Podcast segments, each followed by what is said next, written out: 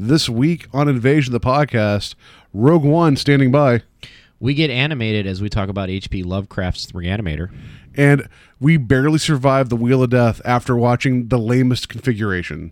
We bring you this special radio television broadcast in order to give you the very latest information on an amazing phenomenon. The arrival of a spaceship. Just a minute, ladies and gentlemen, I think something is happening. Flying saucers have invaded our planet. People of attention. It's the invasion of the podcast. The whole world is under attack. Can it survive?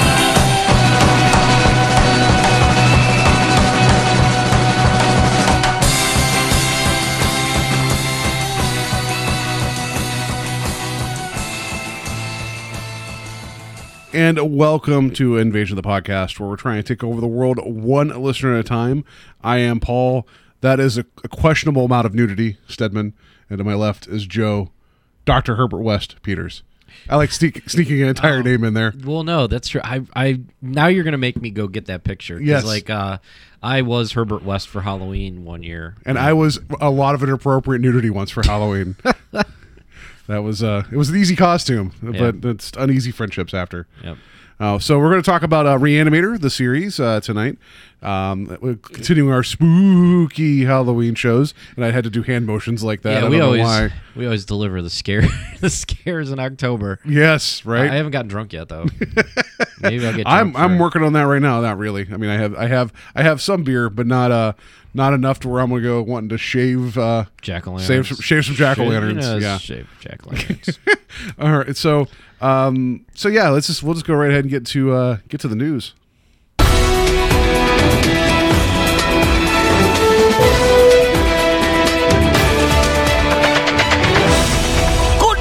Everyone.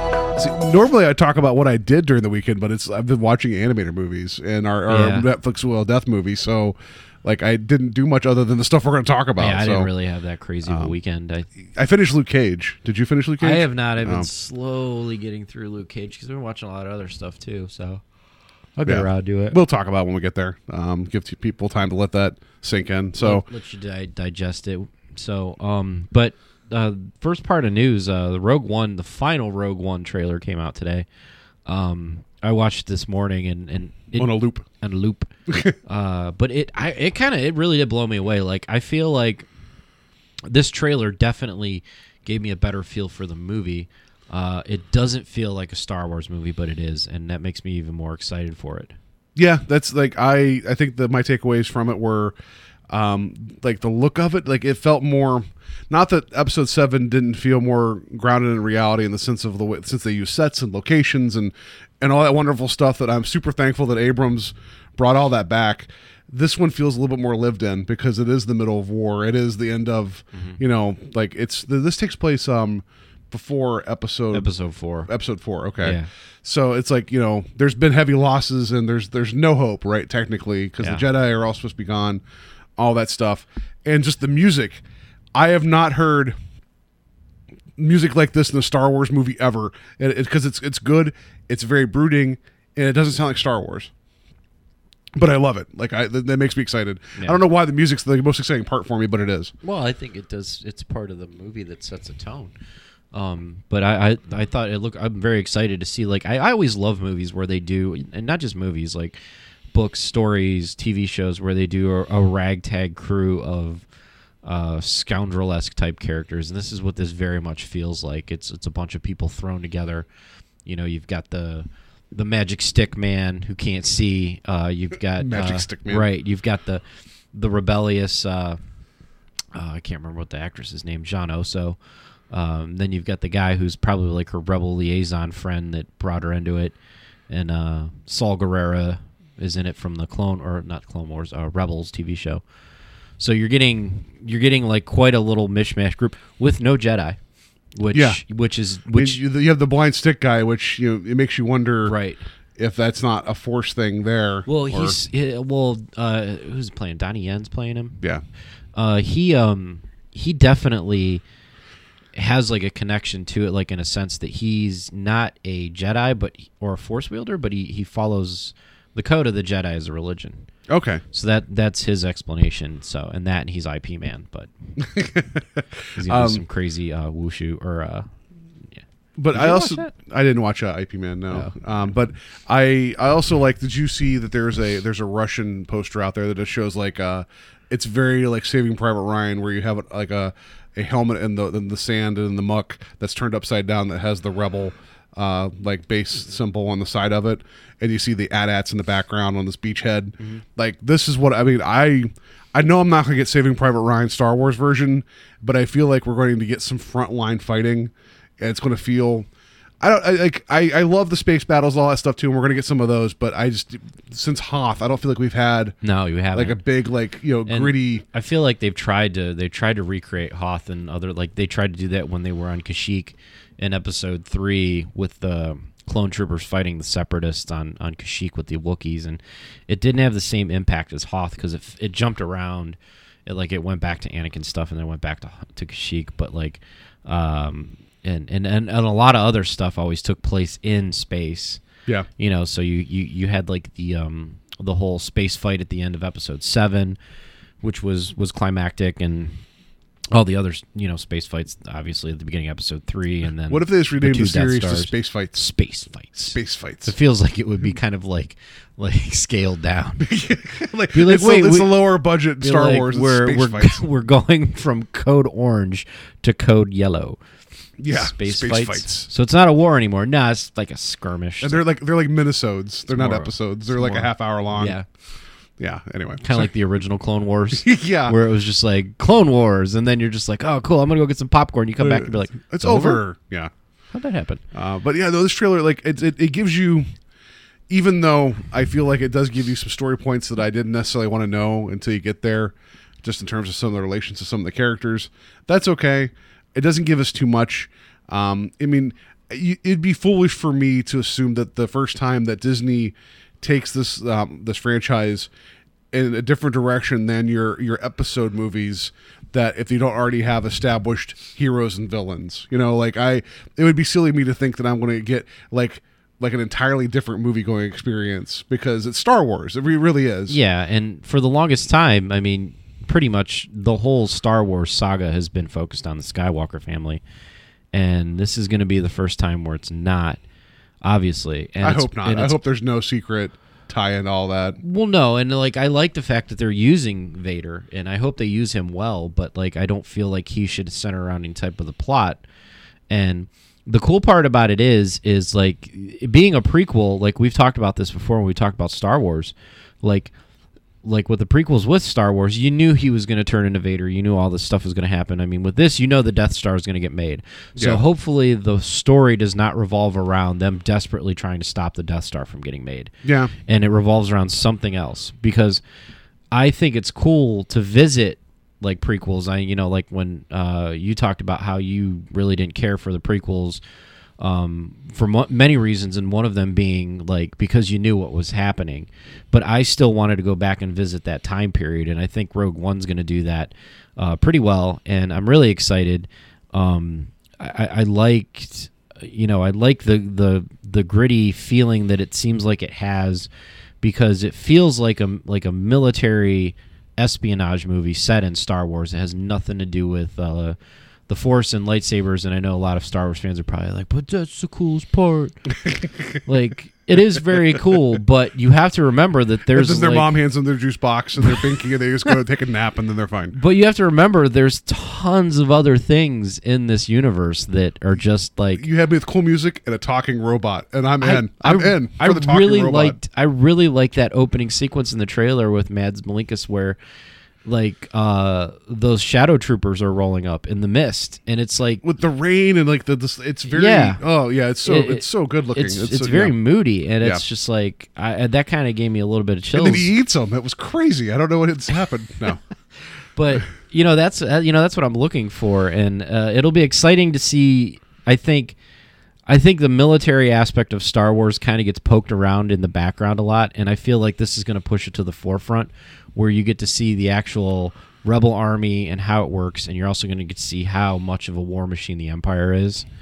Yeah. Um, like, even though I'm not to say that the Empire wasn't displayed as a war machine in, in like Empire Strikes Back or any other movie, but I think it's just cool to see it again. Well, it's like, and, and not to dig too far into this because I'm sure when we get closer to Rogue One, we'll talk more about it, but it's like there, there was that time there during the prequels whenever they were also pushing a lot of the, the clone army stuff too.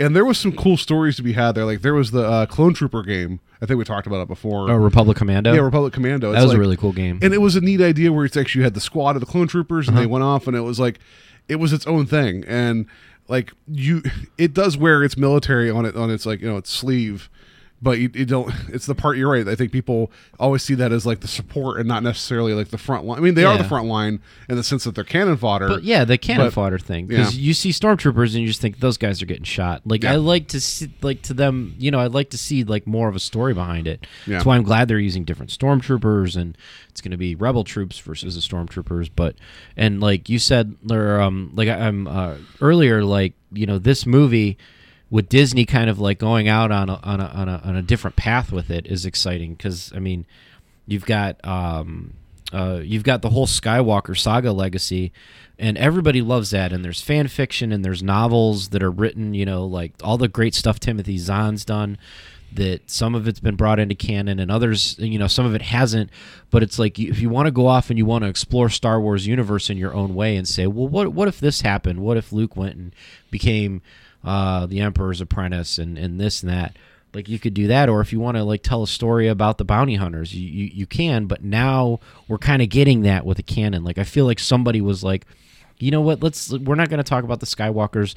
Let's talk about some other part of the universe. Like I would have loved, um, what was it? Uh, it was a game or, or a, a series or something that they came up with. It was called a thirteen thirteen, where it was like one of the levels oh yeah of it was one of the last um and, LucasArts projects before yeah. it got shut down, before LucasArts was bought by Disney. And that sounded so much fun because it was just like you get to explore that underworld, those characters. I mean, there's a lot of the universe of Star Wars is a massive character itself. I mean, a lot of people are always, you know, talking about Vader, Chewie, Han, you know, Luke, like all those main focal front characters. And then a lot of times when you go seek out other stuff about Star Wars, those characters are kind of somewhere in that orbit of like, like, oh, well, here comes Lando. Lando's going to play a part in this because everybody knows Lando. So it's like something they can attach to.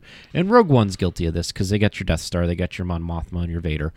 But um, I think it's very cool that like they're going to just kind of completely, I don't want to say a fan film, but it, it, it in a way it almost kind of is. You know? Yeah, I, I guess. It's just... um. I, I think that um, Disney is, and I, I just can't believe I live in a day and age where I'm like like defending this, Disney's creative decisions with franchises that I hold dear. Um, like when they when they first bought Marvel, I was like, they're going to just wreck the ship, and it turns out to be like the best output that Marvel's had as a studio. And I feel like they let the people that know the stories they want to tell, and they get the right people in place to tell those stories, so they can disguise a. Um, like a wartime espionage movie and call it Rogue One, or you can disguise a heist film and call it Ant-Man, and you get you get on board with this because it's like, yeah, I love superheroes. Oh wait, there's more going on than this. Like Winter yeah. Soldier, that's a like a seventies political thriller. It's like you get into it, you're like, but there's a dude with a shield, but then there's other heavy issues. Right. I, I think that Disney has, they they just have enough that they're getting the right people in the right places to tell these stories, and that's what I'm excited about. I mean, I'm excited for like Rogue One. Like I think I've said this repeatedly, but I was more excited when that was announced versus Episode Seven because I feel like it's going to be something different. It's fresh, yeah. And, and at least in the sense, I mean, you know, if you ask me right now how I feel the story's going to go, I'd probably give you a rough outline, uh, and I might be fifty-fifty on it. But I'm not expecting, I'm not expecting the movie to be completely different. Like, you know, it's like, oh, and then by the way, they're all ghosts. Like, I'm not expecting that kind of like sudden ending or something. You know, like everyone was dead. They, like, they like wake Vader up. wakes up in a cold sweat and puts his helmet on. He's like, that was weird, and that's the end of the movie. You yeah, know, they're on that lot, the island, lot, the Lost Island. Yeah, Terry Quintus shows up. He's like, yeah. weren't expecting that, were you? So anyway. Um, moving on, because we could keep talking about Rogue One and Star Wars, pro- or at least I know I could. Uh, and I'll just say, uh-huh. Uh-huh. Uh, Star Wars yes, Star Cast War- twenty sixteen. Yeah. Yeah. Here co- no. Star Forge, yeah, okay, got um, it. So, uh, uh, recently, uh, uh, you know, because we always talk about Blizzard, and I know you guys are probably... Let's go from yeah. one topic we talk a lot about right, Star- to another yeah. one. It's like, Yeah, until people start paying us to talk about other things, we're going to talk about what we like. Hopefully you guys like it too. But um, no, I, I think I want to branch out on this too. I don't want to just be like, you know, I love this. You love this? Um, like Overwatch is doing a, a, a Halloween event, which is really cool right now because, um, like, the, you know, they, they give you uh, different skins and different, uh, like, um, uh, play of the games and things like that that you can you can have that, that are Halloween themed. You know, people are dressed up like vampires or zombies or Frankensteins or mad scientists. It's just kind of a neat little flair, um, you know, and, and it is it is a bit of a cash grab because, I mean, obviously people buy these games. Um, there's tons of games out there. Like, I know a lot of people uh, make fun of uh, Rainbow Six and Call of Duty because they they talk about, like, the launch multiplayer look, and it's like this guy that's, like, dressed to the nines in tactical gear, like like uh, all this stuff, and then it's like like uh, three or four D L Cs later, and you've got like a super soaker squirt gun and these bright uh, baconed like like striped pants with like bacon on them, and you got like like a helmet that's like skinned and, and like pizza, and it's just like that is not something that anyone would wear in a real life yeah. combat situation, and it's just like they sell these things Uh, like D L Cs where it's just like, oh, for ninety-nine cents you can get the unicorn pack so that your gun will have like these little sparkly rainbows that come off of it, and it's like, yeah, yeah, I, I it's cool because of like the the the comedy aspect of it, but like, you know, really, I mean, and people buy it because yeah, they do, you know, and this is the same exact thing. It's oh, it's Halloween, but on on the on the other side of that, I think it's also nice that developers do events like this, and Blizzard's well, especially not doing- Blizzard because they're not. They, like, I mean, I didn't mean to cut you off. Um, I'll let you finish. Uh, other than, other than the, were you about to tell me that, that Beyonce had the best album of the year? Yeah, she did. And uh, no, so um, they do this or, without charging you. Like, you can buy the loot boxes to try to get the the skins and the other items, um, because some of those you won't be able to use the in-game currency to buy them. You just have to hope, cross your fingers, and hope you get them. No, you can what, use the in-game currency. You sure about that? Yeah, because they, they didn't do that with um, the summer game stuff. No, they did it with the. Okay, good. Because the summer game stuff they did for the Olympics, you just had the opportunity yeah. to possibly get it, but you couldn't buy it unless you, you know. I think whatever. a lot so, of people got kind of mad about that. I was mad about that because there's things I wanted, yeah. um, and I bought loot boxes too. Damn it, I uh, did too. But for the most part, other than like the, the the buying a loot box, which gives you the opportunity to get those things, Blizzard's been trying to keep as a console game, keeping these events like. You log in and you play. You don't have to buy the Halloween extra stuff. You yeah. don't have to buy the modes. Like, they want to keep adding content and not charge you for that content. It's just it, it's all the cosmetic stuff that's like, hey, if you want this, you have a chance to, you can pay extra for that. Like, things that don't affect gameplay, mm-hmm. they're going to keep giving to you because you've bought the game. And I don't see too many companies doing that with console-based games with like free and, updates. And they should. And they're, well, here's the thing too is like it, it does take it does take a game that is seated in um you know a community a gaming community for a long time, like Grand Theft Auto Five. Like last year, Grand Theft Auto Five did a big event for Christmas. Um, they had like the whole snowball fight. It snowed all uh, you know occasionally and things like that. I mean, that was a cool like free Easter egg that you could get, go do in Grand Theft Auto, where normally you're running around doing all your things, taking out all the the hookers and stuff with machine guns, as you and, do at Christmas. Yeah, it's, I do that every Christmas. But you're like, you're like ho, ho, ho. And I'm done. Yes, all right. That's exactly what that game's called, by the way. Um, but but you could go to like little icons like where you like you would in, in um the game normally for like different things like the heists and the street races and things like that, but it's a snowball fight. So like you literally just go have a snowball fight in San Andreas for Christmas, and it's just a seasonal thing, and it adds value to the game that doesn't necessarily cost any more money. Um, yeah. Things like these little loot boxes, they of course they're going to be a cash grab because it's, people are going to be enticed to buy it, but you don't have to. But I still like that companies like Rockstar and Blizzard, um, even Bungie does it with Destiny. They'll do um, holiday-themed events. I know they do stuff for... Uh, they'll probably do something for... Um, Halloween. I know they do something. They for, did last year. I know. I forget uh, what they called it, but it wasn't Halloween. It was something weird. Yeah, the Valentine's Day one's really cool. Had you ever done the Valentine's Day one? Um, it's like it's like a two versus two uh, uh, Crucible, player versus player. I didn't thing. do that. Yeah, like you have to have a partner to to compete in it, and there's specific guns and things that you can get. You can get a chocolate ghost, and I still have a chocolate ghost that I I kept because I want to carry it around. Like you know, like that's funny. And you can use that as your regular ghost. So like it's that's kind of cool. Yeah. Um, but they add to it. And I really like when they do the seasonal stuff because you can look forward to it. You know, like I remember when I did play WoW, they had a uh, they always had the different things that ha- that happened, and you'd always get ready for Christmas and get your little presents and yeah, you know, in World of Warcraft, like uh, their uh, Hallows Eve celebration's about to kick off if it's not already kicked off, mm-hmm. and you. And that one, it's like you can go around, you can trick or treat like once an hour. You can go up to an innkeeper and get a bag, and then they have all these little different things you can do that have achievements that give you pets, like a, a little black cat or a a um, broom that's a flying mount, or and then like you can do all the stuff, and then eventually get a title for your character. It's like, and it, and, and it's one of those things that like uh, if you're new to the game, it must blow your mind that it's like there you could do all this, mm-hmm. and then, but it happens like every year, so it's like they try to kind of change it up a little bit. Yeah. But there's a lot of people. It's like yeah, I already got everything. So you just see them just going about their business, right? While there's like that one person that's like really he's running excited. Around. Yeah, yeah, and that's what's cool because the new people can enjoy that. Yeah. Uh, last year, I know in Destiny they did the uh, masks. Like you yes. could get different masks, like helmets, and yeah. your your head would change to like one of the raid bosses and things like that. It was, and that's fun to me because it's like then it gives you, it it doesn't necessarily make you want to come back to the game. But it's like it gives you something like, oh, okay, there's that going on right now, right. you know. And with uh, with Overwatch, they added a new uh, weekly brawl to do, which is a little different than they, they normally have. I played where, it today. It, yeah. was, it was pretty cool. Yeah, and it's it's like it's basically it's a four player versus uh, computer generated waves of enemies, and they take some of the the known Overwatch characters and they kind of make them an enemy as well. Like you have Reaper, he's kind of like the Headless Horseman. You have Roadhog, who's basically Frankenstein, um, Frankenstein's monster. Sorry, um, but like the whole thing is, did you notice as you're doing it, the narration changes depending upon what yeah, happened? Yeah, I like that. And it, I thought that was it, really it cool. It fluidly changes too. Like yeah. I've done that scenario. Like I know we did like half a dozen times, and depending upon which of the four characters.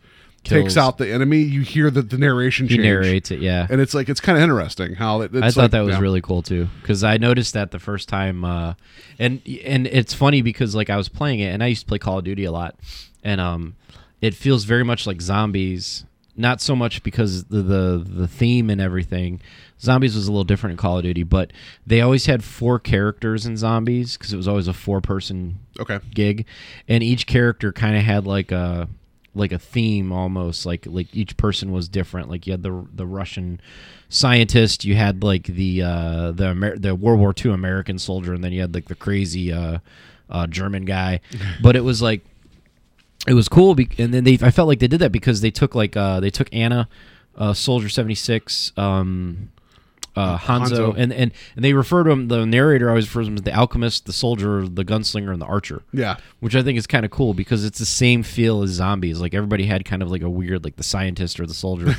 So it's a, it is pretty much a ripoff of that, but I was just like, okay, I see what they're kind of do, kind of trying to do with that. And then like um, uh, the voiceovers and the narration are, are kind of fun to play. Plus like the intro, it very feels very like black and white horror. It was pretty cool. Yeah. So so it's exciting, and that just gives me an indication that Blizzard's going to, they're probably going to have a, a, a Christmas type event for Overwatch. Like they're going to keep doing this and adding, and this is where it's going to get fun, like this time next year where it's like, oh, we already know about this, now what are they going to add? Well, they and, do that with uh Heroes of the Storm. They do they don't do Halloween, they do a Christmas one, um where every year they put out new skins for different people that are Christmas themed. Like um I've so, seen some of those. Sylvanas is hilarious. She's like the sugar plum fairy, and she's got like this candy cane bow, and she looks ridiculous, but she still looks really pissed off. That's funny.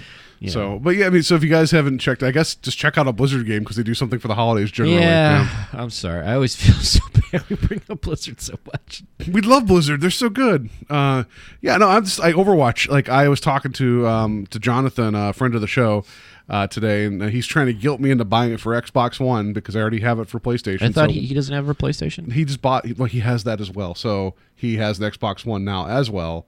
And he's he's been playing on Xbox a lot because he has friends on there too. Oh yeah. So he he he finally joined my club and had both systems. And now he's trying to talk me into buying it for. If both I could systems. like, if I could transform my, uh, if I could transform my P C version into an Xbox version, you'd for give it way. to me. Yeah, because I, I I got it for P C. Like I pre-ordered it because I played the beta and I was just like, I love this. And I was like, and then I and then I like ended up buying it on Xbox because a couple of my Xbox friends got it and I was just like, well, I got to play it on there. Yeah, but I was just telling him, I was like, I don't know, games like this uh, tend to, to wear thin for me after a while, and it's not because I don't want to play it right now so much, just I have other things going on, but I always like I always want to play like one more game, one more game, and I don't know what it is about it because there's not that many maps, there's not that many modes, but it's it, it still is so good. Yeah. Yeah. So anyway, Overwatch, we love it. Thumbs so, up. And, and and now one more mo- bit of news. Moving right along to another piece of news that everyone's probably sick hearing about. Um, you tomorrow, guys, you, you guys thought the Lovecraft we we're going to talk about is H P Lovecraft, yeah, not all the Lovecraft. Everything we love.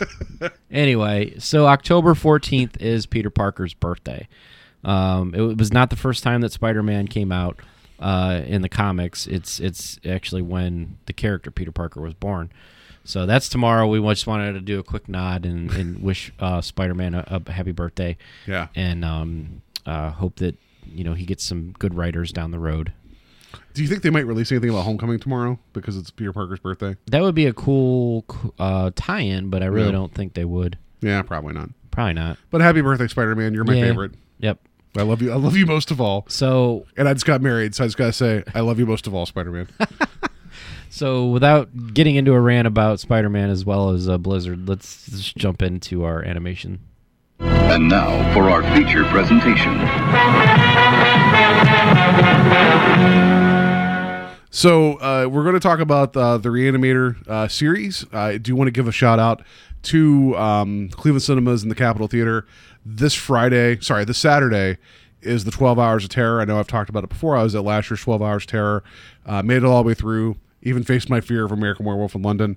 Um, I will not be able to attend uh, this year's, um, not for the entire thing. I, I may, depending, I might pop in for the beginning. I don't know.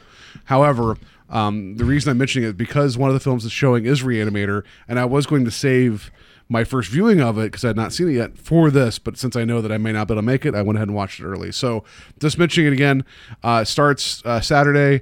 Um, there's, I'm sure there's still tickets available. They have Evil Dead two, which we talked about Evil Dead last week, Drag Me to Hell, Piranha three D, which you've not seen that movie. It's a lot of fun. Uh, a movie called Pieces, which is uh, from the eighties. It's a Spanish, I think it's a Spanish horror film. Uh, I've not seen it in its entirety. Trick or Treat, which I love, uh, Re-Animator, and then a surprise screening. So check it out. If you guys, if you have, if you want to stay up till like eight in the morning and watch movies, please go and do that. It's a good time. So yeah. um, it's thirty dollars at the door. It's well worth the money. And, and and about halfway through, they start giving you like free coffee. So they're, Keep they're it going. Yeah. So. Um, yeah. And I, I, you know, I gotta, I'm, I'm not going to be able to go, uh, cause I got to work the next day and, um, uh, you know, I'll probably like that, that night I'll probably be all up into the playoffs, but, um uh go to go to the Capitol Theater as much as you can. I mean, I, I I went there and saw Magnificent Seven. We forgot to talk about that last week too. Yeah, um, um which we'll get into Magnificent Seven eventually once we get out of October. I gotta watch the first six before we get kinda, to yeah, that one. Yeah, the first six were really good. They the, fir- the first was just a guy hanging around. They built up. They built up to the seventh one. yeah. Uh, but I went and saw Magnificent Seven a couple of weeks ago at the Capitol Theater. Uh, this was the first time I actually sat upstairs. In the theater upstairs. Have you ever been up to the yeah, upstairs? Yeah, I've been to a couple. Like, yeah. I've never been up there. It's it's it's a little different. It's yeah. it's a good different, but it's different. Because, well, you could tell that the way that that place was built, that it was originally meant to be one one screen and then the balcony, right? Mm-hmm. So then they took the balcony and condensed it into two screens. Yeah. So, like, you see the way it's kind of... The seating's a little weird, but, uh, yeah, I've seen a couple movies up there. And yeah. it's like... Uh, it's where I actually saw the, uh, that Raiders documentary about the guys that made the, the okay. fan make, remake of Raiders. Okay. And yeah, it's a good little theater. And also, just so you know, like during the twelve Hours of Terror, they're going to have like cartoons and stuff running upstairs for people. So if it gets a little too intense, they have like trailers and things running all the time up there too. So it's like a fun little getaway up there. Oh, that's cool. So yeah, and so yeah, please show some love, Capitol Theater. Like they need it. Like they need it. They need it. They need yeah. it. We cannot stress that enough. Like yeah, I need, I need to go support a, them some more. Yeah, because like I mean, it and it's nestled like right in there in Gordon Square, and there's a lot of nice stuff around Gordon Square. So, I mean, I think I've said this before on the podcast, like, you know, shoot down there early, go somewhere down around Gordon Square, go to um uh, the pin, Pinball Parlor. Par, uh, Super Electric. Pinball Parlor. Can't talk. Uh, X Y Z Taverns down there. Um, really great bar. Uh, Sweet Moses. Go get some ice cream down there. Yeah. yeah. So, um... tell them Invasion, Invasion of the Podcast sent you. They'll, they'll be, be like, who? They'll be like, who? Look, Capitol Theater probably know who yeah, we are. Uh, yeah. But, yeah, everybody else probably just be like... But yeah, so I was saving the Re-Animator. So, so like, I think we talked about this before last week with Evil Dead, how um, I did I did grow up watching that movie, but I didn't watch it as a kid. I think it was one of those ones that my mom thought was too much. Uh, like just like oh, she thought, sure. just like she thought Texas Chainsaw Massacre was based on a true story, so never got to see that one as a kid. But she like like I was raised on horror movies. Like my mom would go to the video store. Like the the the, the worse the cover looked, the more inclined she was to rent it because she just like she's like that looked like a good one. I saw some shit growing up because of like my mom's choices in movies, and so. But Re-Animator was just not one of those ones. Oh man! And so did and, she rent it, or oh, so she didn't get Re-Animator? No, I don't even remember that actually being around to rent. Um, I don't either. Like I didn't see Re-Animator until I was well into my twenties, um, and I don't even remember how I came across it. Like I remember the cover looking cool. You oh no, you know what I honestly, you know what really got me into Re-Animator? I don't want to say got me into Re-Animator, but. The scene that we talked about that I told you. Oh, the, we'll talk about that in a second, yeah. yeah. So that scene was brought up in another movie, uh, and I was like, what? And I was like, I got to check this out. So, because like in um in American Beauty. Do they talk about it? They talk about Re-Animator because he's Kevin Spacey's out getting high with Ricky from next door, and uh, they're laughing about Re-Animator in that scene. Okay. And then like later on when he's like he's like selling Kevin Spacey pot. You know, he asks him if he's got Re-Animator he can borrow. So, like, the, when oh, I saw I that movie, that. I was just like, I got to check out Re-Animator now. Man, I kind of want to see Kevin Spacey as doc, Doctor Herbert West now. I couldn't see him oh, as Doctor No, not now, not, but well, then. then like, he, I could see him uh, then, like, because, like, Herbert West, I like, if Jeffrey Combs continues to, to be Herbert West and does, like, a Bruce Campbell Ash thing, that's completely fine. Like, I could see Jeff, that's Jeffrey Combs' role, but. Herbert West needs to be like young medical student, like very uh, arrogant, narcissistic, like yeah, uh, um, and like because like even like I told you, I read some of uh, Lovecraft's uh, short story Re-Animator, which is all set from a narrative. Like there's a narrator, which I'm assuming is his um, uh, I can't remember the guy's name that was his roommate. Oh yeah, I can't remember his name either. But that was an actual character in the movie. Uh, versus, like in the in the short story, the character had we'll call no, him Jerry. I don't know his name. Yeah, is, yeah. The, the character had no name in the short story. It was just this roommate, colleague, fellow student that was fascinated with like Herbert West's drive to un- understand the chemical process of like life in the human body to reanimate it, and like he, it was like a weird. Fascination, just like in the movie where he, the relationship he kind of knew it was it was wrong, but he's like, I still this guy is just so driven, like I I, I really yeah. want to hang around him. But um, uh, yeah, I, I couldn't really. I'd ha- it would have to be somebody younger that could very very much pull off that that that uh um that Jeffrey Combs narcissism. When, when I was watching it with Mary though, I looked at her, I was like, you know who would have been great at this time? She's like, who? I was like, David Hyde Pierce. Yes, that, that would have been like da- something about a, that would have been perfect. A young David Hyde Pierce would be an amazing uh, Herbert West because he, he had that kind of like yep. arrogance and just mm-hmm. like I'm, I'm. This is not me taking anything away from Jeffrey Combs. If anything, this is just justifying why Jeffrey Combs is awesome, right? Like because I've seen before yeah, before Re-Animator. Uh, that sounds like the prequel that should happen before Re-Animator. Or just call re Re-Animator, or, or call Animator. Just that's what you just call it. Um, no, like I saw, like I love Jeffrey Combs in The Frighteners when he's the the one the one cop that's being brought in. Well, he's like the F B I guy that's like the like the one that was undercover and calls for like twenty yeah. years, and he's just like flipping out. And he's been on like a number of Star Trek things. Like he's the go-to Star Trek actor, and uh, he I've seen him in some other stuff too. So he has a very he's done a lot of voiceover presence. work for uh, comic book stuff like D C, yeah, animated stuff, yeah, because he has a very unique delivery in the way it's very like everything he says, even if it's as plain as day, sounds like an insult to somebody. Yeah, you're or, right. Or he feels like he's wasting time trying to tell you what's going on. Yes, like, and that's like, and it's funny too because like, like after reading like H P Lovecraft's uh, Re-Animator short story, which by the way was written in the twenties, so I mean. To, to to like it's a sixty year difference between when the movie was made versus yeah. like I mean if that tells you anything like like how far ahead of his time H P Lovecraft was with horror, um you know because it it it it translates almost exactly the same and is very very well written, but um like the just the character in this in the in the story itself you're just kind of like this guy seems like he knows more than all of the professors at the at the college. And the dean and and everyone is just kind of like an idiot, and he makes sure to make them seem like they are an idiot, and that's exactly what was kind of related with the, that line line delivery too. It yeah. was just like So I was I was digging into this a little bit further, which I guess that's an appropriate uh, term for a movie about reanimating the dead. And I found out that Stuart Gordon, the guy who directed the first Re-Animator, he um, like loved loved Lovecraft and wanted to to do something, and he felt like all of it was really tough to type, type translate. Someone's like, well, check out this short story. And it was out of print at the time, so he had to go to like the Chicago library, find a copy, read it, and he fell in love with it. And he envisioned it as a T V series, and actually wrote a pilot and had like thirteen episodes because he was wanting to do it as a half hour. And they're like, no, no, no, no, you got to do it as an hour.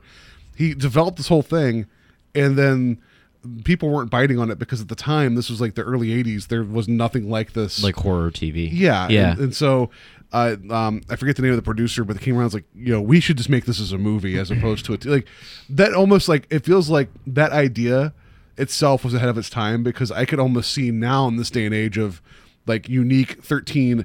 ten episode television that tells a story with a character like this. Like I almost would like to see like a different take, like a longer, where you actually have him being a doctor, and this is me jumping ahead, being a doctor, but also balancing the needs of having his job of saving those that are around, but then also the moral questioning of like, I could help them or I could just wait a couple minutes and then I have another subject. Like, yeah. Like that whole, like, because you get the idea that like he knows medicine, he knows what's going on.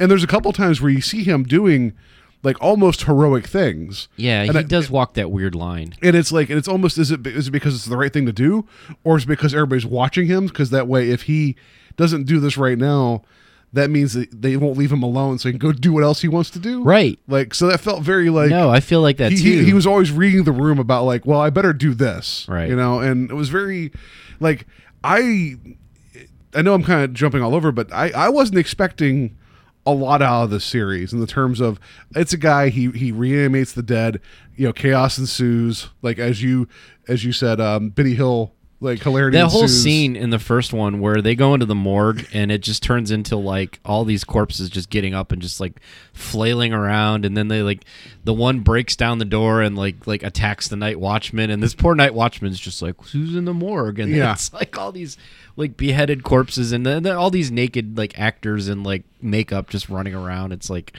yeah, it's so ridiculous. I was expecting like um I, I wasn't expecting so much. Nuance isn't the right word. Substance is a word I'd use, and also like uh, the science doesn't hold up as much now because we we know more about how the human body works. But the idea of it is still so such a solid idea um, that I can still get behind it.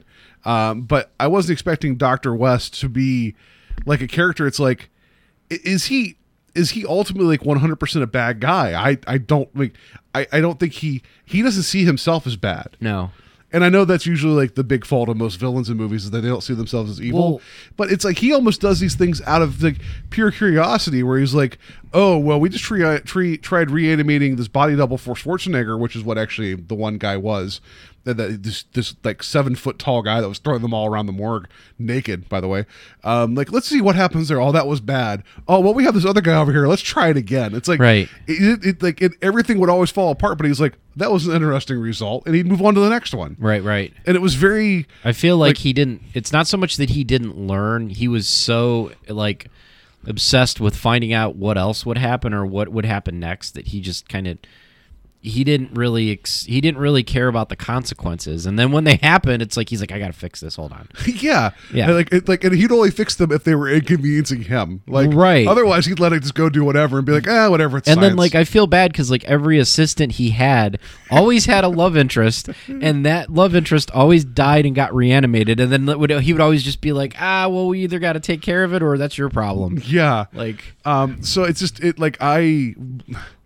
It was over the top and ridiculous at times in the first movie, uh, but I, I liked it. I liked the ride I was on. I liked that, like the resolution. Like it was very like a lot of the people that could cause them problems in terms of their academic and professional careers were taken out that night, so they're able to still kind of keep operating under really questionable circumstances, and no one looks at them. Yeah, you know, and it's like so. Then like you get the second movie, Bride of Re-Animator. Uh, which so Re- Re-Animator was made in eighty-five. Um, Bride of Re-Animator was made in uh, was it ninety? And then I don't then think it um, was that far. I it, think it was still in the eighties. Um, I was surprised by like how much they actually were that not that far apart. Or sorry, I should say that far apart. Well, the Re-Animator did very well. I think it, it was budgeted at like mm, five hundred thousand, and then it pulled in about like two million. I think something like that. Yeah. yeah. Like I, I was looking up stuff today.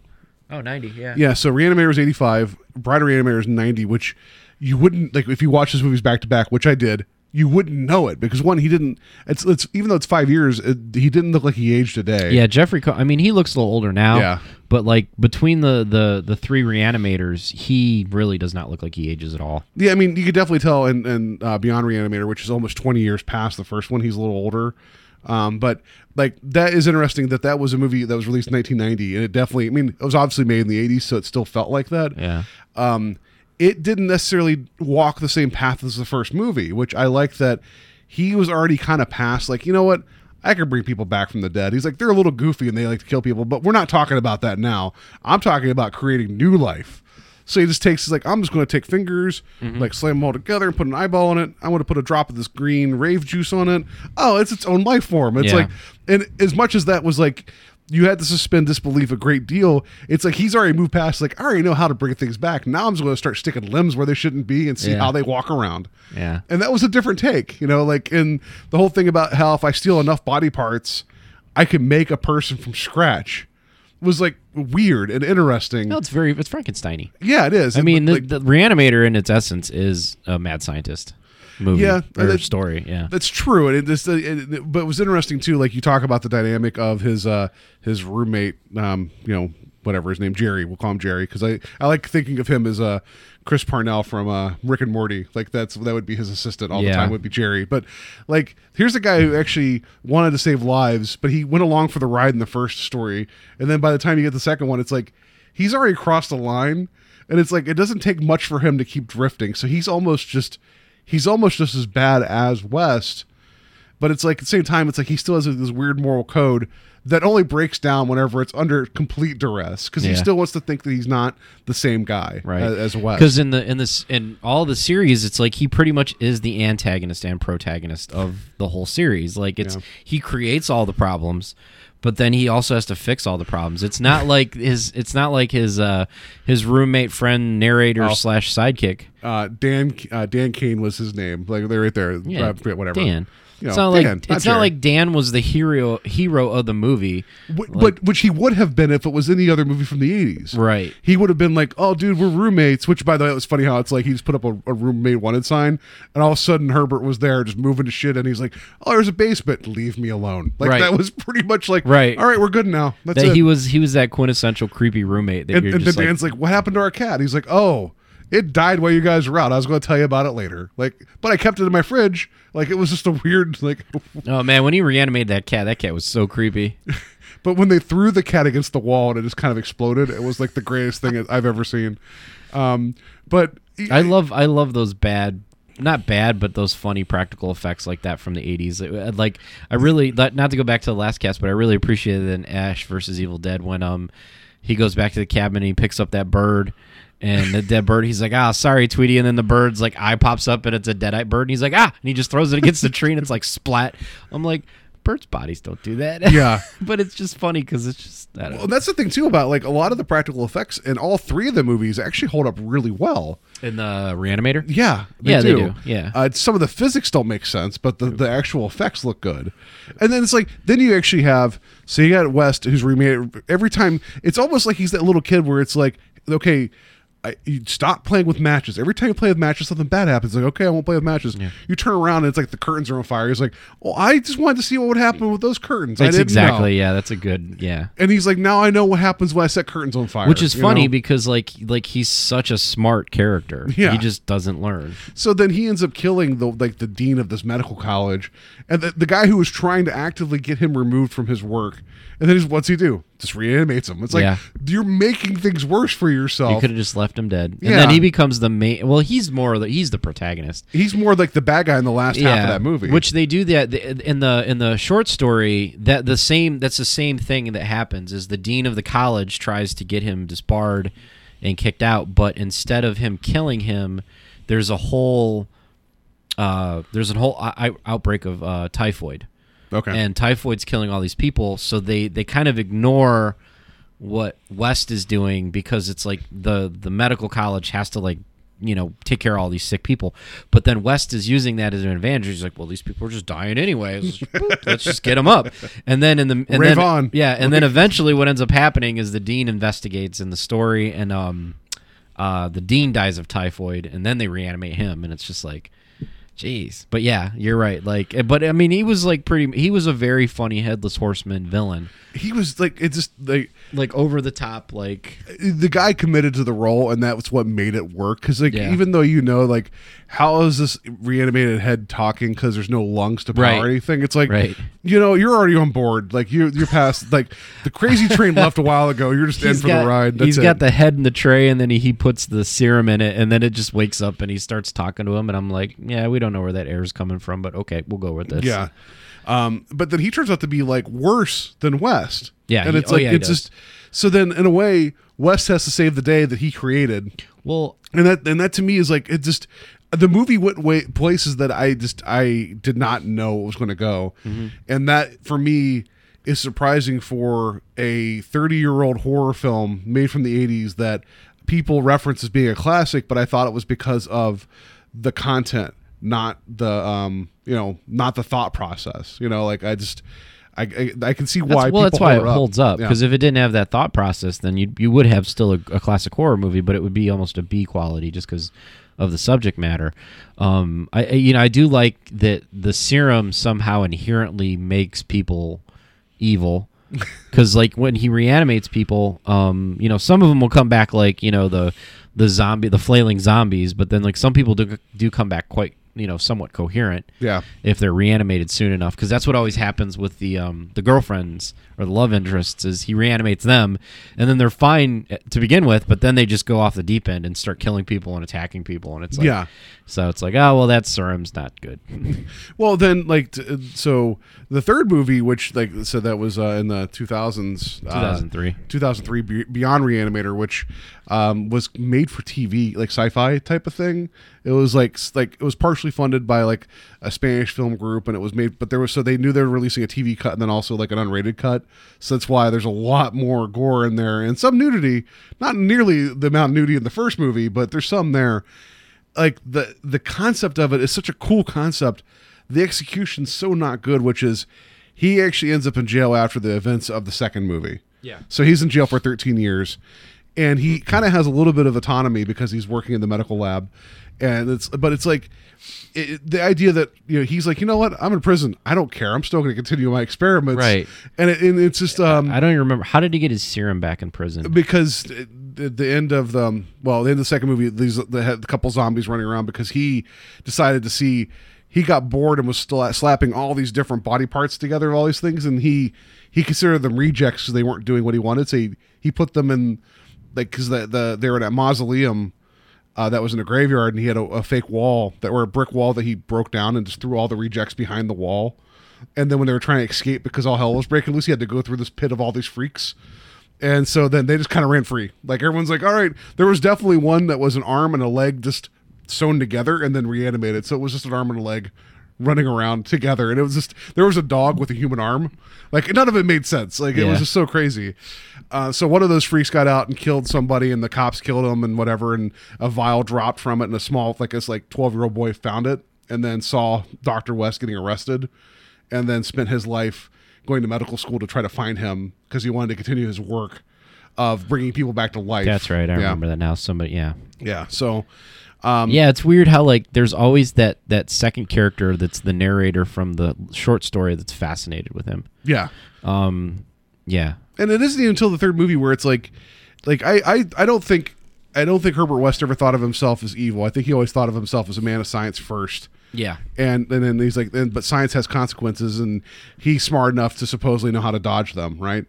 Uh, the the third movie ends with him switching identities with this guy, the the one doctor that was there to try to, you know, the kid that grew up and wanted to meet him. He just basically took his I D badge and was like, "Oh, I'm the prison doctor. You got to let me out of here so I can save this person." And the guards let him out. So he just kind of turns and looks over his shoulder, has his bag full of green goo, and just leaves. It's like, that's a dick move, but he also saw his easiest way out of the prison. Yeah. So it's like that one was where like I didn't really, there was no. sense of where he felt like he owed anybody anything. Which, I mean, I guess he's been in prison for thirteen years. So who does he really owe? Right. You know, but... Somebody, uh, I can't remember if I read online or somebody told me, and I don't know how much rumor this is true. I think I told you that they were supposed to try to make a fourth Re-Animator, um, and the plot was centered around Herbert West getting... Uh, summoned by the president to reanimate his daughter or his wife or something like that. What I was reading was that the whole there was supposed to be a whole thing around the time of um, the Bush, the second Bush White House, that he was we were brought to reanimate a president that had just passed away. That was going to be very similar to Bush. Oh, okay. So then it would kind of like there was going to be the whole joke of like, why is he acting like this? It's like, oh, well, he was reanimated kind of thing, you know? So it's going to be a little bit more of a, like a really dark comedy, like, you know, political, yeah, making a statement type of thing, you know? Yeah. Um, and then there was also supposed to be like an island of the Re-Animator. So it's kind of like his like going off on his own and being like a Doctor of Island Monroe type thing. Okay. Um, and that didn't happen. I, I don't see the way the third movie ended. There's plenty of chances that they want, if, if they find the right project and say, hey, Combs, do you want another paycheck by being just a smart ass that stabs people with green goo? I'd like to see him reprise the role. I mean, he, he's certainly still doing work. It isn't like he can't do right, it. Right. He doesn't need anything. But uh, like, I think we'll talk about this later with the Wheel of Death. Like, you know, there's a lot of these iconic, uh, like horror actors, like, you know, like Kane Hodder, Doug Bradley, Robert Englund, um, you know, that people want to see reprise roles. And I know Robert Englund is done with the makeup and the glove, but, and you know, I don't know how Kane Hodder's doing. I'm sure he still has work being he, he's in every they, they, they there's a lot of horror movie work that he does. He's not Jason right. anymore, but he still does things, you know. yeah uh but you know, these these people, it'd be cool to reprise their roles. And I feel like like Jeffrey Combs is very much a Bruce Campbell-esque type like actor that was in an iconic horror movie in the eighties and um Uh, should transition into that like thirty years later, and people would remember it and be like, oh yeah, he did that, that's the original, you know, kind of like how Ash versus Evil Dead, Ash versus, you know, Ash has a bigger cult following, I would say, you know, for sure. Yeah. But I feel like that it was cultivated in the same pool of like eighties horror. Yeah, because I mean, this was around the same time as Evil Dead, mm-hmm. or Evil Dead two, um, and then also when I think of this too, this was the first one was released in eighty-five. Um, it It reminds me a lot of The Fly, the Jeff Goldblum remake of The, the Fly, which is like eighty-six, mm-hmm. where we were getting smart enough as collectively as a people to realize it's like you just can't. I, th- there was a lot more fear of of science undoing us, not in the terms of like the atomic bomb, but more like disease and mutation. And there was more fear of that, and then but also how like that could be people trying to unlock immortality or cures can lead to, to haywire things.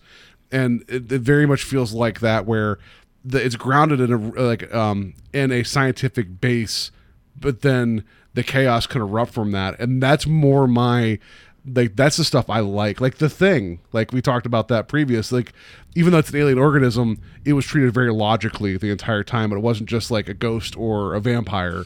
It was like, this is a contagion here, and it's screwing everything up. With with Doctor West, it's like, I know how to beat death. I don't have all the details worked out what happens, but I know how to beat death. You know, and it's just, yeah. you know, and I just, I again, maybe I'm like, maybe it's just because I was expecting, I don't know what I was expecting, but I wasn't expecting much, and I was got a lot more in terms of just like context, mm-hmm. that I really enjoyed that first movie. And the second one's a lot of fun too. Still, it's still a little different. And then the third one, I, you know, I, I I think it's worth us watching just to see what happened to West years later and how he was kind of functioning in a prison environment, um, and how he still didn't give a shit and was just doing whatever he wanted anyway. Mm-hmm. Um, but yeah, it was a cool series. The music's cool, even though it rips off the Psycho theme. Like, they added a beat, so it's not the same thing, but it's Psycho. Um, just the whole vibe of it, and just it was a fun series. And there's a lot of good dark humor, a lot of good one-liners. And you're right, I don't think anybody else could deliver. The, the, he just has a way of saying things. I don't yeah. know. Like, watch the trailer. You'll get a vibe for him. I like. I think I watched a trailer today, and like, there's this part where he just tells off his professor, like, so, like, matter of factly, like, like you're not teaching anyone anything here, like, you idiot, and just like storms out, like, like he's like inconvenienced by being in a class, like. Well, yeah, because as the guy's talking about like all this stuff about like brain death, you just you, he's just like Herbert's sitting there just breaking pencils, just snapping them, basically like I just out of this like I cannot stand what you're even saying right now, like how how dare you? It was like it was awesome. Yeah. Um. But check it out. Uh, Re-Animator's a, I'll try and find my my Re-Animator costume pictures and post them up. Yeah, the first one's on Netflix, so um, like go check it out there. The other ones are easy to find too. Um, and then just because I was thinking of this about like it, it's kind of the same idea but a little different is like Pet Sematary. Yeah, where it's more like you can get something back, but you may not be happy with what you have, and you cannot control what's coming. Mm-hmm. That's very much the same idea, and also deals with like when you experience loss, how far you're willing to go to get back what you think that you lost. You know, like because like because uh, Dan, or Jerry as we've been calling him, he kept being pushed to make the decision about what he was about to lose. And also in the second movie, the love interest is um, uh, she is the the same actress that played a lot of vagina. In Austin Powers. Yeah, yeah, yeah. Because I, I saw her, her face. I'm like, I know her. She and was it, really young in that. I think yeah. she did that, and then she did uh, was it summer school after Something that? like that, yeah. So it was with, really with, odd to, like, uh, seeing a recognized face in that movie. Yeah. You know, um, anyway. Um, yeah, I really liked it. So check it out. Um, if you're squeamish, maybe not check it out. Or if you know people that are just going to be really offended by ridiculously inappropriate sex scenes. Hmm. Uh, and we talked about that earlier. There's definitely... Um, it.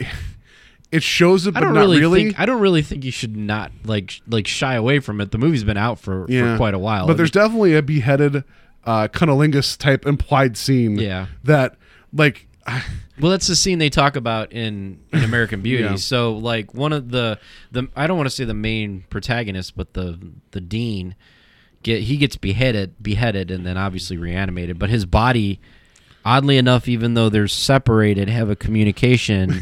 Which is kind of funny, too, because the body's not exactly coordinated. Yeah, it's not. Yeah. But, like, the, the love interest of Dan ends up getting kidnapped by the severed-headed d- Dean.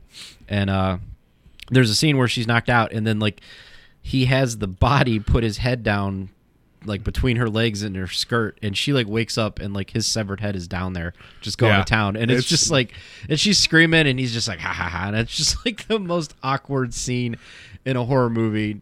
Like, like the times when he is, like, maniacal, he reminds me of, like, Peter Capaldi a little bit. So it's like I'm having yeah. this weird, like, not you, Doctor Who, don't do that, yeah, he, you know? He definitely has some, like, yeah. some some facial expressions where he's yeah. like, ah? Like, you're like, what? So according to the trivia, that actor that played that part, uh his his marriage fell apart shortly after that that first movie, and the rumor is is that a lot of it was because of those scenes where he was like, you know, with like being inappropriate with the young lady that put too much pressure on his marriage and it snapped.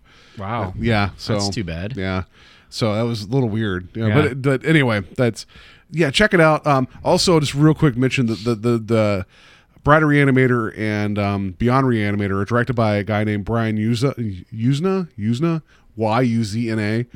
Reason I bring him up is because uh, there's another movie that he directed that uh, Kevin of um, of Radio Violenta and also my co-host of Strange Highways, there's a movie that he talked about called Society that this guy directed. And I, I'm not going to say anything else about that movie because I kind of want Joe to see it without knowing what it's about. It is one of the weirdest endings to a movie I've ever seen, and it's worth watching. It's total like like I don't know. It's it's funny. It's weird, and if you thought like the gore effects and like Re-Animator were kind of over the top, the end of Society just goes crazy. Mm. And I just um I didn't realize I was actually getting well versed in this guy's work. I didn't know that. Well, so there you go. All right. Um. So th- yeah. So after being glowingly reviewing those those movies, um, here comes another fun review from the Wheel of Death. Yeah. It's time for the Netflix Wheel of Death. Hooray! Hooray! Denied! No, hooray! Denied! denied. Yeah! Yay! Horror franchise! So, no. So, so thanks to Steve King of the Silent Slasher for so, putting this movie on our Wheel of Death. This this makes twice, Steve, that He's, I've been just ruined by you. Steve's good. Yeah. He's good at that Wheel of Death, man. Like if like if it was if, if it was the Wheel of Fortune game that we envision in our minds, Steve would, would definitely be going to Tahiti. Yeah. Like he would just be like getting all the right letters. Yeah. Uh, but okay, so so I sat down and fired this thing up. I think he watched it like the next day after I watched no, it. I was watching it as you were watching it. So Oh, okay, okay. Because you started texting me and I didn't want to ruin because like, I wanted to save I, like, I wanted to save this conversation for the show. Get on that wheel, Paul. Get on it. I'm on it. And so, like every like five minutes, you would just text me something that was like a non sequitur that like was was your reaction to the movie, and it was funny. Like, but I was like, I better watch this right now because so, I don't want you to to ruin all the signposts I'm gonna, of the movie. I'm gonna disclaimer this, and you could hit spoiler alert, but no. Yeah, that's well. That was what I was gonna say. You could, because like I feel like this movie, like you were like, no, don't spoil anything. Was one of the things you told me. I'm like, you can't spoil anything that's well, already rotten. Th- that's fair, but I mean, like for, for my viewing, since I knew that I was gonna be watching it, it's like don't give away the, the garbage of it because uh. like let me let me roll around in it myself. By the way, Joe admitted to me off the air, and you guys, you uh, here, I'm calling on the listeners of Invasion of the Podcast. Call Joe out. He watches these movies, but not really. I watch them all the way through, and but Joe has to have something else going on. I, I don't. I give you. I'm sure that's fine. This movie was shit, and it was I don't hard to watch. Have to. You just choose to. I choose to. I dude. I'll watch T V. Like I'll be sitting there watching like like Flash or something, and then I'll just be like, oh, I'm just gonna look on my phone real quick, and then I'm like, oh, he's fighting Zoom. Okay, looking on my phone. I can't do that. Like, I can't do that. I don't know. I'm scatterbrained with some things like that. Like, dude, I do that with like even when I when I'm not watching movies, I'll put. But anyway, okay, that's that's fair. I, you so, you made it sound like this is what you do for the Wheel of Death, not just in general. No, I do. I told okay. you I do it in general. Okay. Like I do it in general all the time. The only time I don't do it is when I'm at the theater because I'm focused because I'm paying them money and I wanted to see it. That's fair. All right. Uh, but like when I'm at home, I can't remember the what was the last. Yeah, on T V, I'm guilty of that when Hulu's running. But anyway, um, Hellra- Hellraiser Revelations, Revelations, which is the ninth incarnation of Hellraiser, which you told me before we started that Hellraiser actually has not been itself for five movies. Uh, f- eh, yeah, kind of. F- the fourth movie, which was Bloodlines, uh, is the one that like I think I think it's the fourth one where they combined a space story because you got to have help. You got to do Eventually in Space. We Everybody talked about this last week. Space. And then there was like mixing that with like a like a French Renaissance story that was an actual separate movie that they put together. So that one was actually intended to be a Hellraiser movie, but so and not a good one, but it was intended to be like a Hellraiser movie from the get go. The rest of these, other than Revelations, the other like what was it five, six, seven, and eight, were all independent horror scripts that um. that the movie company had that was like, shit, we're going to lose the rights to Pinhead and Hellraiser. Let's make these into Hellraiser movies. Yeah. So they were not into, like, so then Hell, they, yeah. Yeah. They basically took scripts from other horror movies and adapted it to fit Hellraisers. Which that does happen. Yeah. Like an example would be uh, the second Saw movie actually wasn't originally a Saw movie. It was a different movie called, uh, it was a different script. I forget what it was called, but it was about the people stuck in a house and they had yeah, to figure felt, out the puzzle. It felt to get out very of it. Weird because of the group of people. Yeah. You know, so that one, so. so that one was actually a script. They're like, "Hey, we have this. Let's just bring in the Saw element because we need to get this movie going." Then, if you know, that movie came out like a year to the day of the first Saw movie, so they just ran with it. Right. You know, so like, yeah, so this isn't unusual to take concepts and say, you know what, that this was actually going to work out to be a sequel or something. Um, so yeah. let's. So anyway, yeah. so like. Hell, and this movie's only an hour and fifteen minutes long, so it's not going to be hard to review the whole thing, really. I can pretty much explain it. It was the movie. longest hour and fifteen minutes um, of my life. So, and and and like I told I told Paul, I'm like, God, I'm like, this feels like a group of people got together to write a movie, but not like like like as a group. It was just like they they took out like a wanted ad. And then, like, they just kind of worked on it when they wanted to, and then they would be like, "They'd be like, bro, I'm done with my twenty minutes, so here." Well, it's like you wrote twenty pages, but you handed me only the twentieth page and say, yeah. "Okay, keep writing from this point." So, like, from here on, like, you can you can come up with whatever you want. Like, if Pinhead's gonna have a birthday party, Pinhead has a birthday party. Like, so this movie starts out with these two kids. Oh, he's a quilter. That explains everything. Yeah, going to Tijuana. Yeah. Uh, because, I I mean, was it just so the one kid could go get laid? I don't know. Like, it, the, like you, it was funny because we were talking about this before the show, and you're like, you're like the first like twenty minutes of this is like a found footage movie. I was like, no, that was the first four minutes of the movie. Because it's these two kids, and it's just like, bro, we're going to Tijuana. And oh. they said the word Tijuana eight million times in a matter of thirty seconds. Yeah, they said Tijuana. An and, and I was like, lot. oh, okay, this is going to be a shitty found footage movie. Yeah. Which, if I if I stop everything right now and say, I don't think actually having a found footage movie as a Hellraiser movie is not it's not the worst idea as like a concept.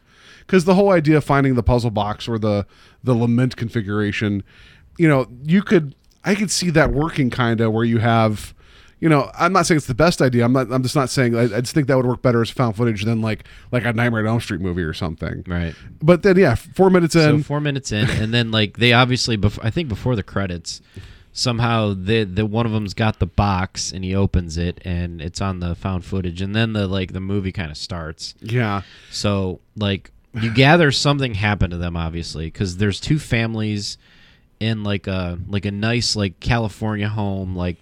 In the hills, like having a, a nice dinner, uh, that it, and, and and I don't even understand like the time frame because it seemed like these two families were like, oh, I lost my son. They were friends, and I lost my son. You know, we're all fr- family friends, and we're gonna have dinner and try to move on from this. And then like, and the, but the one mom's freaking out because she has the video camera that somehow is recovered. That has all this footage on there that she keeps watching of her one son getting eviscerated by this puzzle box, right? Or, or her the friend. I don't even know which kid was which. Honestly, I, I just, couldn't like, keep track. Like, cause like, well, the one friend was obviously was dating the one friend's sister, and then she watched the video because like they they go down there, they go to Tijuana. There's a scene where they're in, in a bar, which is is probably the most comfortable looking bar in Tijuana. Like I'm sure Tijuana has great tourism, but like if they were trying to make it look like a dive bar in Tijuana, it just looked like a set. Yeah, like, it was it was like a Senior Frogs. It looked yeah, it looked like it looked like a terrible Senior Frogs, and I'm just like, this place is super clean, but I could tell it's trying to be dirty.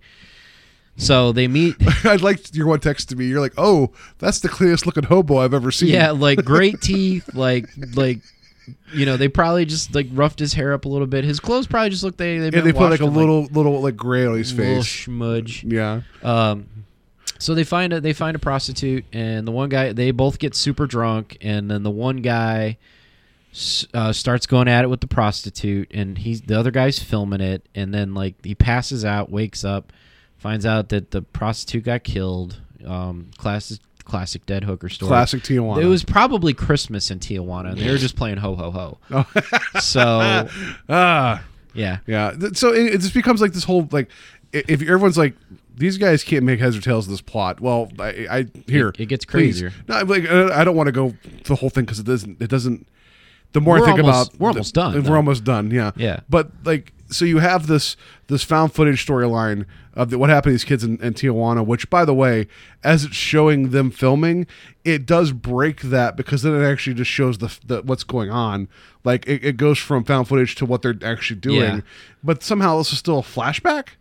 Like it doesn't like it doesn't make sense, but then, then it goes to the, like to, to now where like the mom has seen some of this video, the the, the sister or daughter has seen yeah. some of this video. Well, the sister and, watched it. She watched the the, the the the hooker sex, and she got really mad or emotional yeah. or whatever. And then and then the kid shows up, like the one. Well, kid. she has because the box is in this backpack that had the video camera, and the puzzle box is in there. So she opens it, and somehow this kid suddenly shows up, which made me think of it made me think of Jumanji. Where you start the game, and all of a sudden the play the pieces are in place. Yeah, and it's like, oh shit, there's Rob Williams here now. Things are about to go crazy. Yeah, that know? too, or or made me think of like Pirates of the Caribbean when the the the, oh, gold, the, gold, the coin. gold coin the gold coin hits yeah. the water, and then oh, the Cenobites are here. It's like somebody found the box. In- so before we go forward, before they open the box. You hear, you, you see inside Hellworld or wherever this is. You see inside uh, Detroit or wherever the Cenobites hang out. I don't yeah. know. Um, and, and it's like the worst goth club ever. And you hear the muffled sounds of the conversation around. Are they living inside that goddamn box? Is that is that supposed to be implied? I, I wondered that because like like Pinhead Pinhead kept looking around. He's just like, damn neighbors. Yeah. Like you hear the muffled noises. It's like, like I gotta be up at at three. Yeah. I can't. I, They can't be listening to the Carpenters right now. Like that's what it's, I was like, is that what we're supposed to believe? Like I always believed that the puzzle box was a gateway or like a beacon. Yeah, I didn't not, think they were in, they the box. in the box. These yeah. aren't the borrowers. So, so yeah, and then like like I always I thought it was so weird because like the box came out and then like they, they get the kid and the kid's like all like kind of like in shock, and they're like, "Oh, he's dehydrated. He needs some food." And, and acting just, lessons. Yeah. And and it's yeah. like there's no time frame of like what happened to this kid. He disappeared. It could have been a couple days. It could have been months. But he was gone in Tijuana. And he shows back up in California. Sh- no explanation. No explanation. But everybody's just like in the middle of this dinner family gathering. So then they go. They're like, "Let's go get help." The cars are gone. The cars, all the cars in, in, in the driveway in California are gone. Yeah, they're like the cars are all gone. Like, which like, like there, did, there needed to be a scene of the Cenobites driving the cars yeah, away. It would have been amazing. Like the one that's just a face, like his blank face, he's just like, the teeth. He's just like, it's driving the car away. Like, and or like uh, the one girl who has like the opening in her throat that has like you just see her like pop the cigarette lighter in the dash yeah. and then light a cigarette off her throat and just drives away. That would be awesome. And like the ones listening to like Captain and Tennille just driving the car away. Like that would be amazing. Like you find out that they just took the cars and they went to In-N-Out Burger and they're coming back. That's that what be, they really want. That would be that would be perfect. Or to Cinnabon for Cinnabites. And he does that because they, he he needs to go to bed. He's yeah. gotta, like, I got to be up at three. You know what? Just just go move their cars. Just go move their cars. We can't get out of the box. You can just go real quick. Yeah, we can go for like five minutes. We tops. could you could fit out the wedges of the box here. It's fine. So yeah.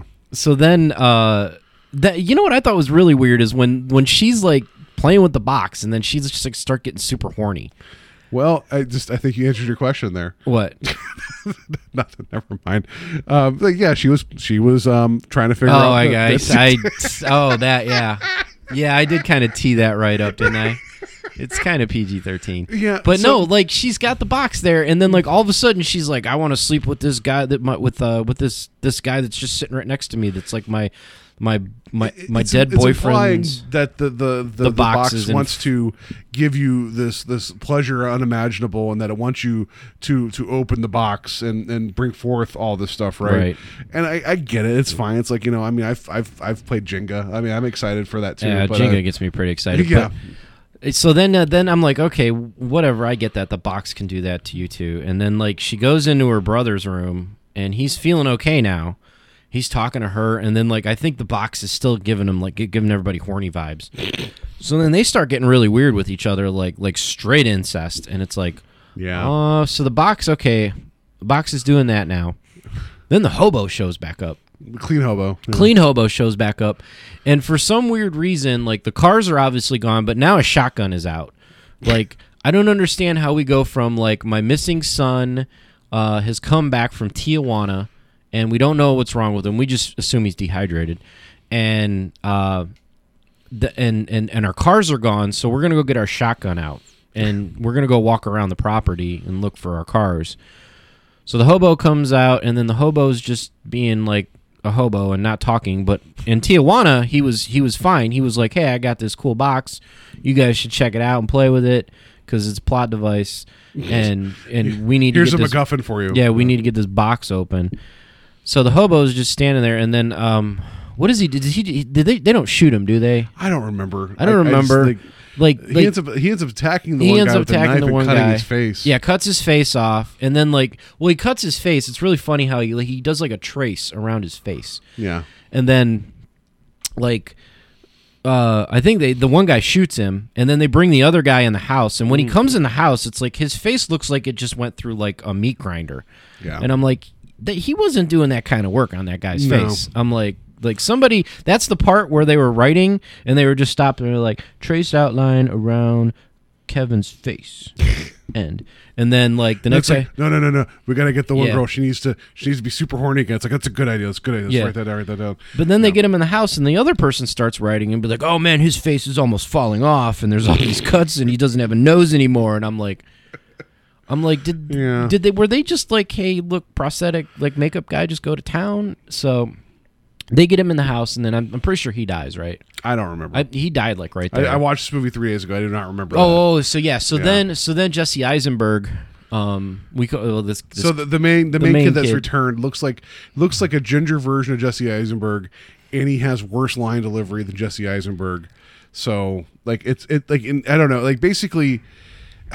So the revelations of this is supposed to be the dark secrets he finds out because related to the puzzle box, and also the dark secrets amongst the family. I'm guessing, right? Is the whole yeah? Like, which I don't understand the dark secret thing because that just came out of nowhere right here at the end. Like no. they do a little flashback. You find out that His um his the the, the bro friend that the bro was like friend. sleeping with hookers, hookers and killing them, that got taken to the box. He was like all about it, and he was kind of like the the skin the meat puppet guy who's like he was like Jesse Eisenberg, go kill all these hookers for me, and then I'll get their skin. Yeah, because in the first Hellraiser, um the the the the, the, the girl her um her stepmother um found out that like you know, she could bring back her lover, which was like her like father her, her uncle. Uh, by bringing people up and, and killing them in this room, and the blood yeah. would go into the boards, and he would slowly reconstitute. And then there was a point where he was all the way back, but he didn't have skin. Yeah. So there was that whole conceit of like, I can break through uh, from this other dimension and become like material again if I have enough blood, if I have enough sacrifice. So the movie kind of skipped through that real quick in this new one. And so his friends, just, it's like it's like it's like Spring Break in Tijuana. Like there's like we're gonna invite all these hookers over and we're gonna kill them and give them your blood, and then also maybe eventually skin. Like it was yeah. really really rough. I mean, how that, they went through it. Not rough as in hard to watch. I was rough as in didn't make sense. Yeah, and I was rooting the whole time for these people to get like like it literally put the Cenobites in a good light. I was like, I hate these kids. I'm like, I'm so glad that fish hooks are getting thrown into them right now. Well, the Cenobites again, like. It, we'll talk about the, the Pinhead stand-in for a second uh, later, but um, they're they they are evil in the sense that all they do is consume and destroy, but they don't actively seek it out. They only come when called. So like they're I, they're not your typical monsters where they're not like this creeping. They're just like, you guys open this. What do you want to do now? Like, you know, here's the bargain. Like they're so they're very. Like I never understood that about yeah. the whole thing, because it was just kind of like, oh, what's this? It's about oh. Well, I mean, like that's like you've you've opened a world, like the door to their world, and they're like, we can provide you all these things, but it requires sacrifice and payment. Yeah, but most people, I don't know anybody in like, well, no, that's that's not true, because in the first Hellraiser, she wanted her husband back, or her her uncle back, but like. But like after that, it just turned into like I accidentally pressed a button on this box and now fish hooks. It wasn't well, like okay, it, the whole thing is that the, the guy in the first movie, he ended up in the box, but he somehow ended up like in like in hell or something, and he found a loophole out, mm. and he was trying to, because he eventually ends up taking the skin of the girl's father, like his brother, because he's like, if I take this guy's identity in full.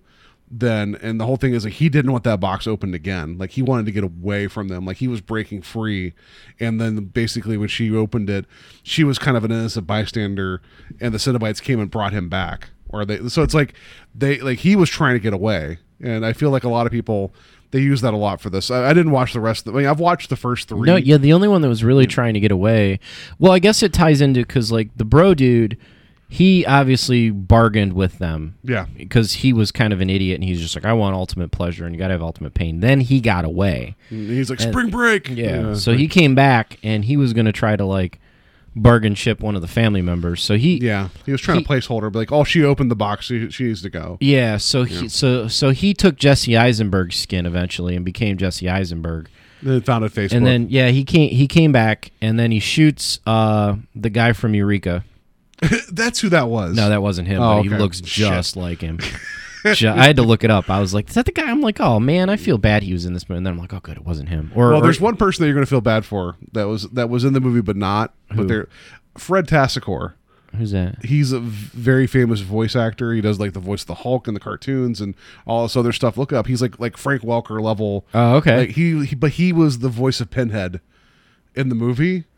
So that dude, so that's not even Chubby his voice. Cheek Pinhead went, oh Chubby, Chubby man. Cheek Pinhead. Anyway, um, so the Jesse like, Eisenberg is really bro dude, and then he shoots bro, or he he shoots Jesse Eisenberg's dad, and they're all like, oh no, Jesse Eisenberg's dad is dying, and he's it just takes like, forever to die too. He's, yeah, he's like, I'm bro dude, and they're like, what? And then he makes uh uh the blonde girl open up the box, and then the Cenobites come, yeah, and everybody has some. And they're like, oh, these are really good Cenobites. yeah, I love, I love the, the frosting. Fro- on I love them. frosting on them. and uh, the the Pinhead's like talking to him, and then like they they rip this one lady's throat open for no reason because she talks. Yeah, and and everybody else is kind of talking. I didn't understand yeah, I that part. Either. I yeah. was like, do we just need a gratuitous violence scene? Yeah, I just.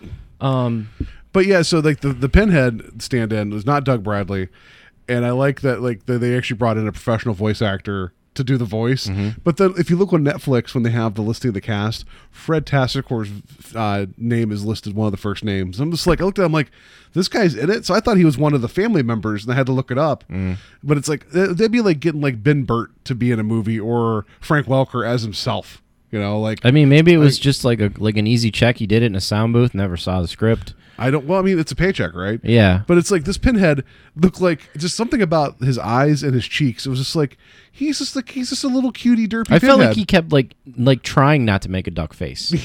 He had this face where he kept turning his his his head, yeah, and like he had like these little pouty lips, and I'm just like, like.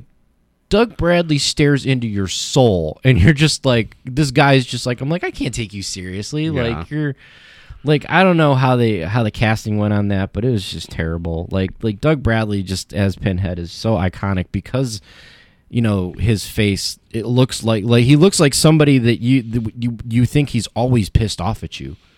Yeah, like, but you also don't know what he's thinking. That right. And like, that's the thing. Know. And this guy, you could kind of tell what he was thinking. Yeah. Like, I'm like, ah, he looks kind of mad you shot Jesse Eisenberg, which the dad shot Jesse Eisenberg, and then Pinhead's like, you know what, we kind of just wanted that dude, but now you killed him, so now we gotta take somebody else, you idiot. Yeah, the, and that was the only thing that actually that felt was, kinda, yeah, that was the kinda only interesting thing. Where it's like, because the guy was like, no one gets to kill you but me, because it's like, if you screw over my whole family, I'm taking you out, which it's like, that's actually not a bad...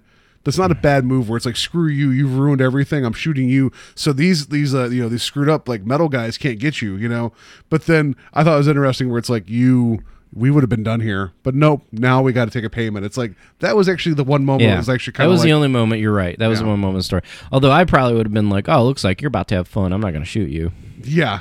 I'm like, yeah, which would have been also this like, yeah. I see how this is going to go. Later, later, bro. Later, Enjoy bro. Tijuana. Yeah. Um, but I just like the, I like the whole idea that one Cenobites drive cars without no one knowing. Yeah. That they live inside a tiny box. Mm-hmm. Like, um, we learned a lot of things in Revelations. we, there were a lot of revelations. Yeah. Yeah. And then, um, like the one thing, the Revelations thing too. Like you said, with the dark secrets. Like out of nowhere. That's why I asked you at the beginning. I'm like, was there any mention of like adultery at any I other didn't time? Notice because like like Jesse Eisen or bro dude Jesse Eisenberg shoots the dad, and he starts monologuing this crazy stuff, and everybody's crying. It, and it, he's it, like, it, it took like a weird home invasion turn at the end, and it, it did, and it was not. It did, yeah, it was because he totally hijacked the whole house. Yeah, and everybody didn't know what he's going on with his shotgun. And then the one mom who just lost her husband to the the hobo cut up. He's like, he's like, you banged my dad and ruined our family. That's why I went to Tijuana. And I'm like, where did this come from? Yeah, like.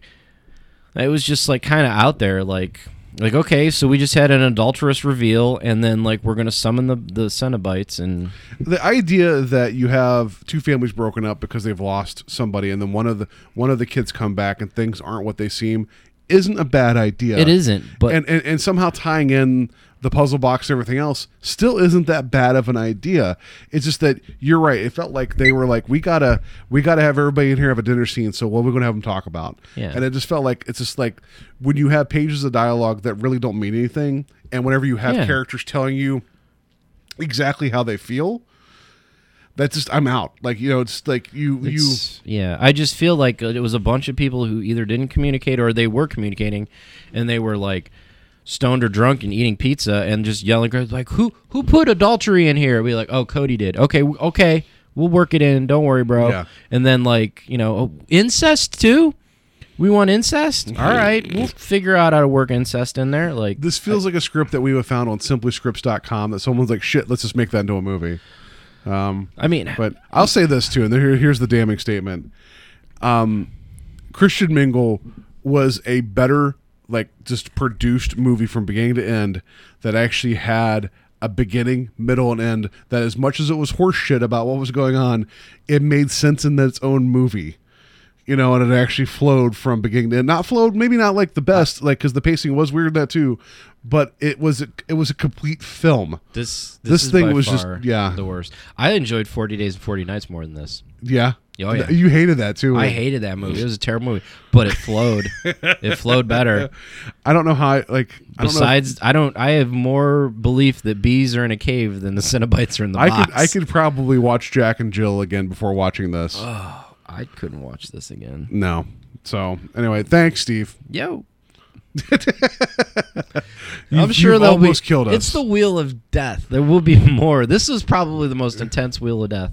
Like, yeah. I, I, I don't know. Maybe, maybe we'll get lucky someday, and we'll get, uh, we'll land on the, um, well, the Hush, trip to Hawaii. Yeah, I was gonna say Hush when Steve recommended. Hush, Hush was good, but Hush I, was okay. Yeah, but I feel that that wasn't more of a death thing. It was more of a.